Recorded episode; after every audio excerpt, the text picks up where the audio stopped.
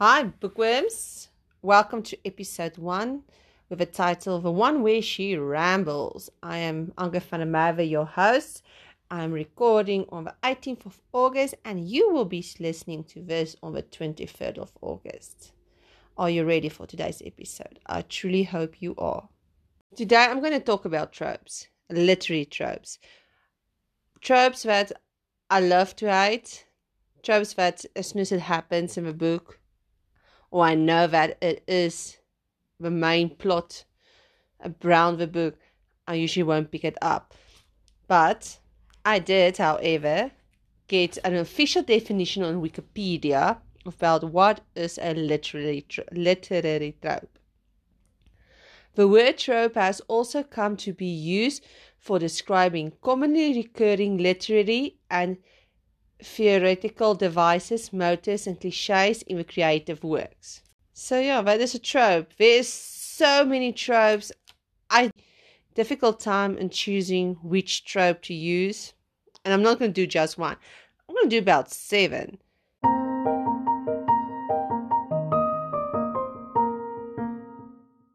Our very first trope is probably the trope that has been used the most times it's the most overused trope.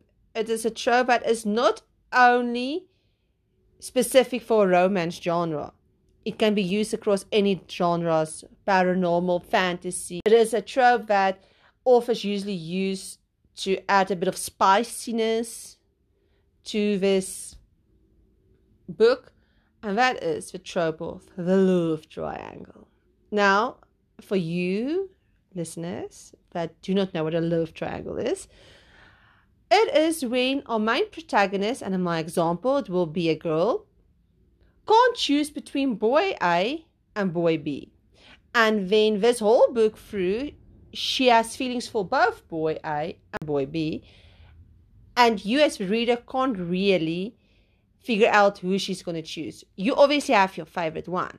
Let's say you are rooting for boy B and then she chooses boy A. And we are just as heartbroken as boy B. Now, when this is done correctly, when I am at 90% of a book, I still don't know who she's going to choose. That is when I love a love triangle.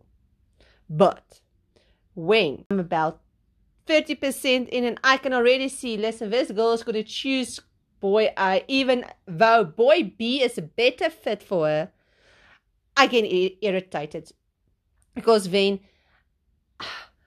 I'm like, why are you doing this? This, this, this, this. Oh, I get very frustrated then. Love triangle trope won't ruin a book for me. Especially in a romance, if it's a really good romance author, or pretty much anyone, if you're doing it right, and I'm at 90% and I still don't know who my, my character is going to choose, then this then I'll love a book examples of a love triangle. And I think the most famous example of a love triangle was the one that inspired the fandom within a fandom. And that is the love triangle of Bella, Jacob, and Edward. Yes, I am talking about Twilight. I, you were either Team Edward or Team Jacob. I was Team Jacob. I like Jacob and it truly did inspire a fandom within a fandom. And oh, I got so irritated with Bella when she was playing with freaking Jacob's heartstrings, just hurting him. Oh. And then she chooses Edward because you know she's going to choose Edward. Bloody hell, there's so many books and she's going to become a vampire. Okay, if you didn't read or watch the movies, then, then just shut your ears. The next book is Red Queen. There's also a love triangle in there. The other one I think most people will actually know if you haven't read the books. You probably would have watched the movies. That is of Hunger Games of Katniss, Peeta, and Caleb. I personally felt she should have chosen Caleb, but yes, I didn't like Peeta. He was sort of a wimpy type of guy. I also don't feel like he should have won, but okay, yeah. It would have if he didn't win in the first one, then the other two books would have been pretty boring. Then uh, last example I can give you is Clockwork Angels. That's also example of a love triangle. There's a few movies, very good movies, that is where you have a love triangle, one of which is based on a book, Bridget Jones' Diary. And then we have This Means War with Reese Witherspoon and Chris Pine. So yeah, there's a few movies also that has the love triangle. Love triangles, I like it, but it must be written correctly. Shouldn't I shouldn't know which of the character is going to choose.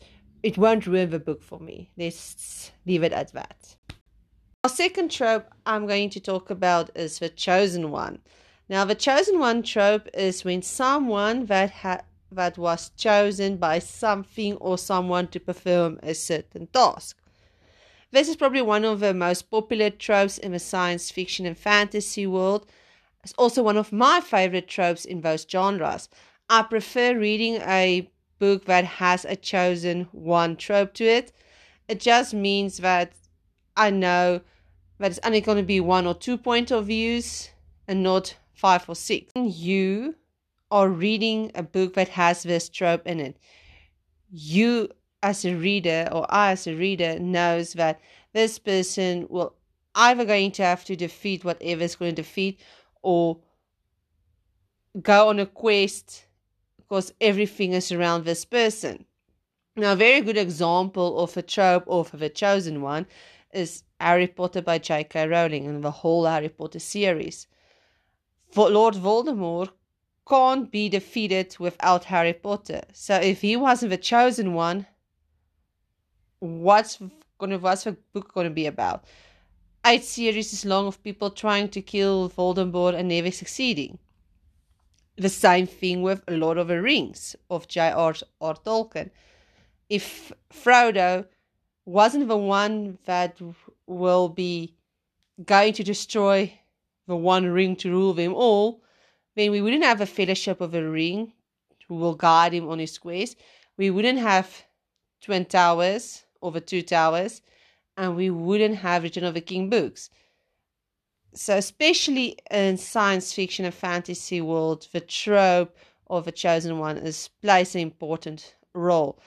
It gives the character purpose, and then the last um, book is the one I'm currently reading, is the Gilded Ones by Namina Forna, is also the chosen ones. I, I, I personally really like the chosen one tropes. The next trope I'm going to talk about is probably the most overused. Okay, I won't say as overused as the love triangle, but it's a very common trope in romance novels, and you just don't see it in romance novels. You see it in fantasy and science fiction, paranormal. That is the trope of insta love.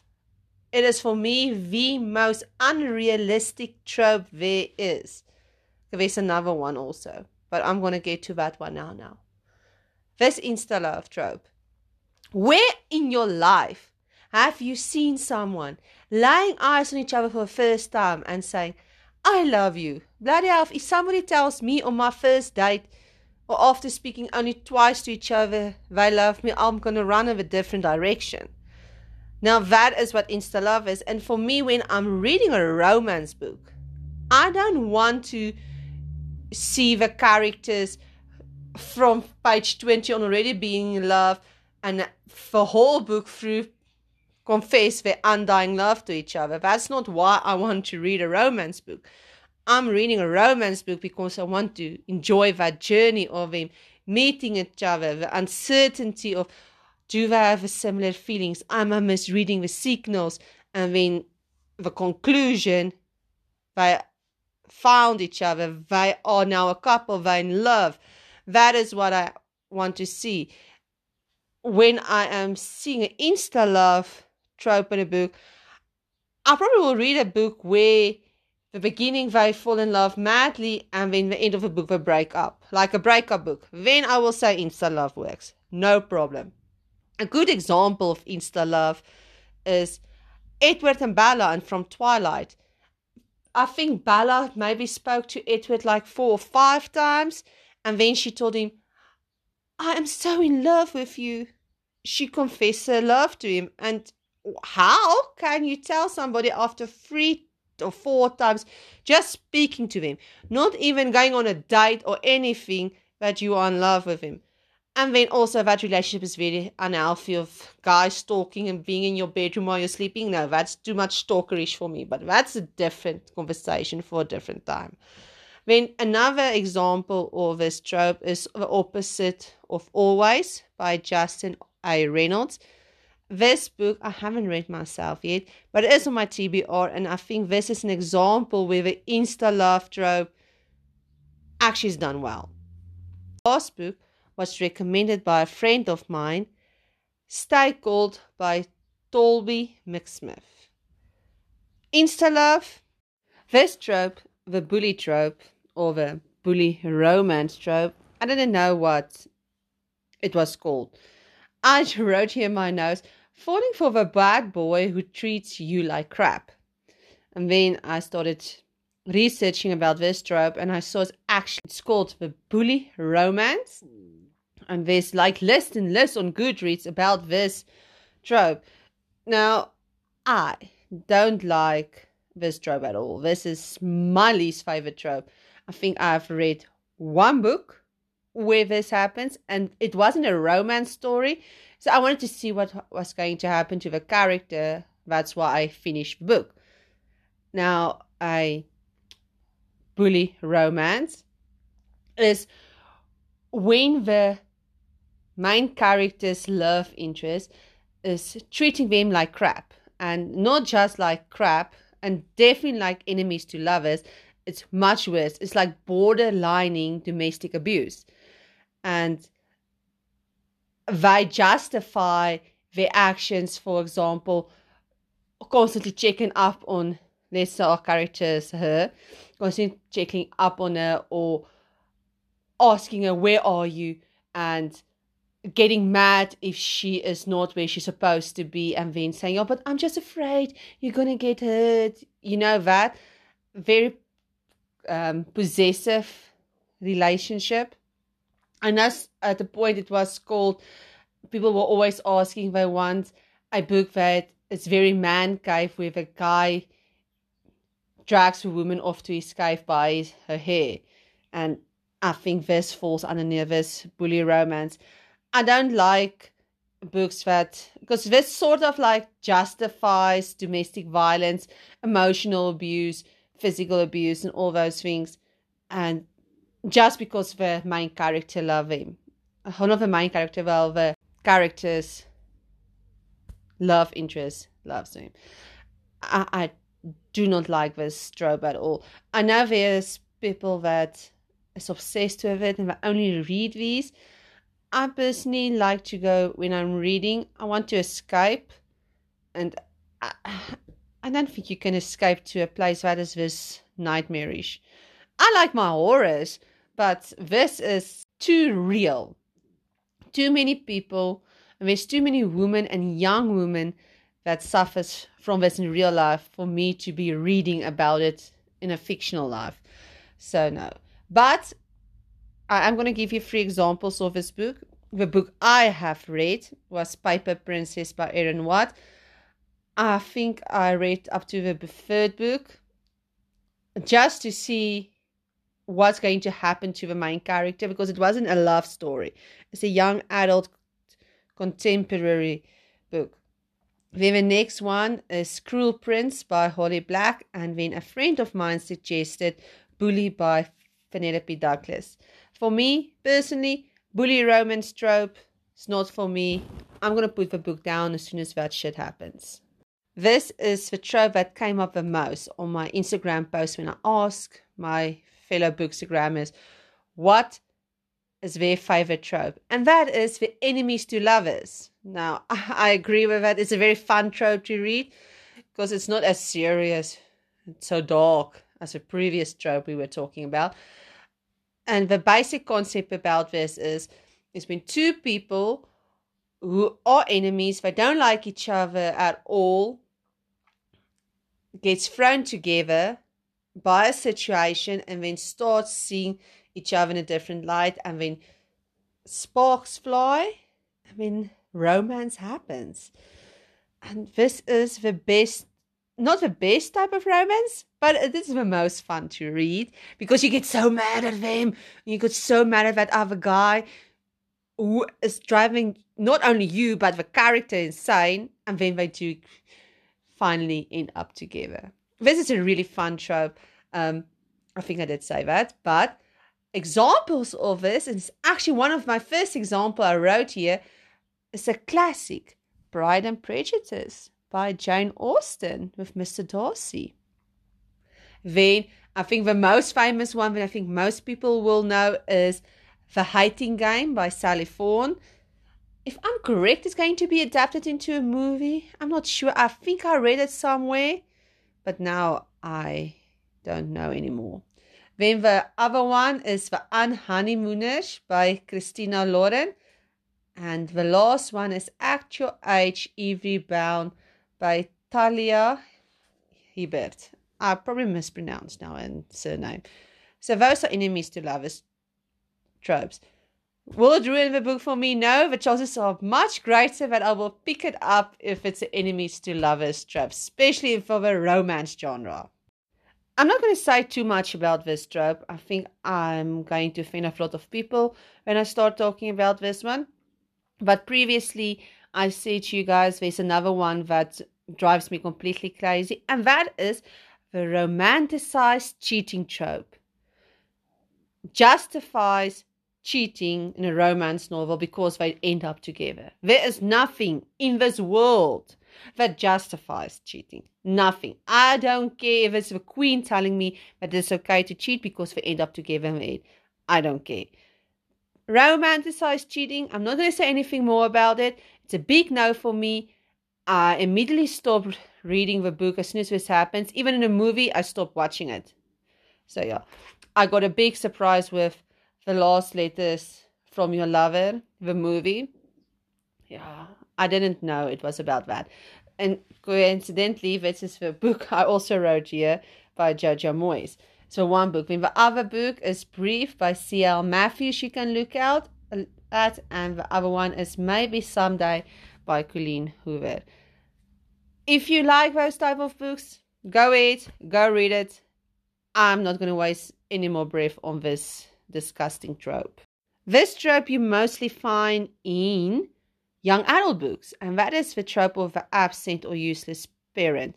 It's usually when the character's mom or dad is a workaholic and they never see each other, or the parent died and that gives the child will to fight. I don't know.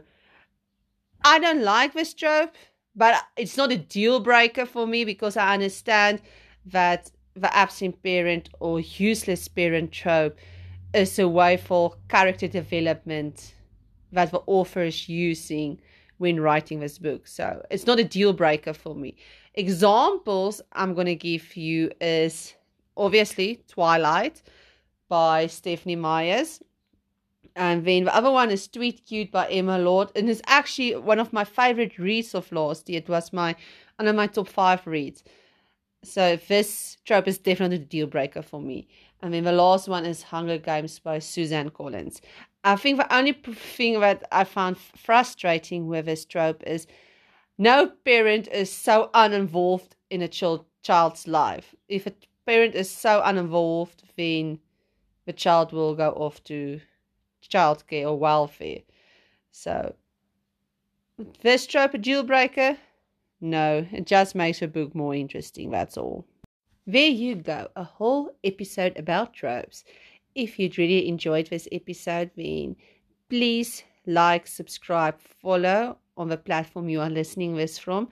Also, if you have any topic ideas or recommendations, please send us an email and go follow us on our blog. We have a blog post coming out that is about one specific trope.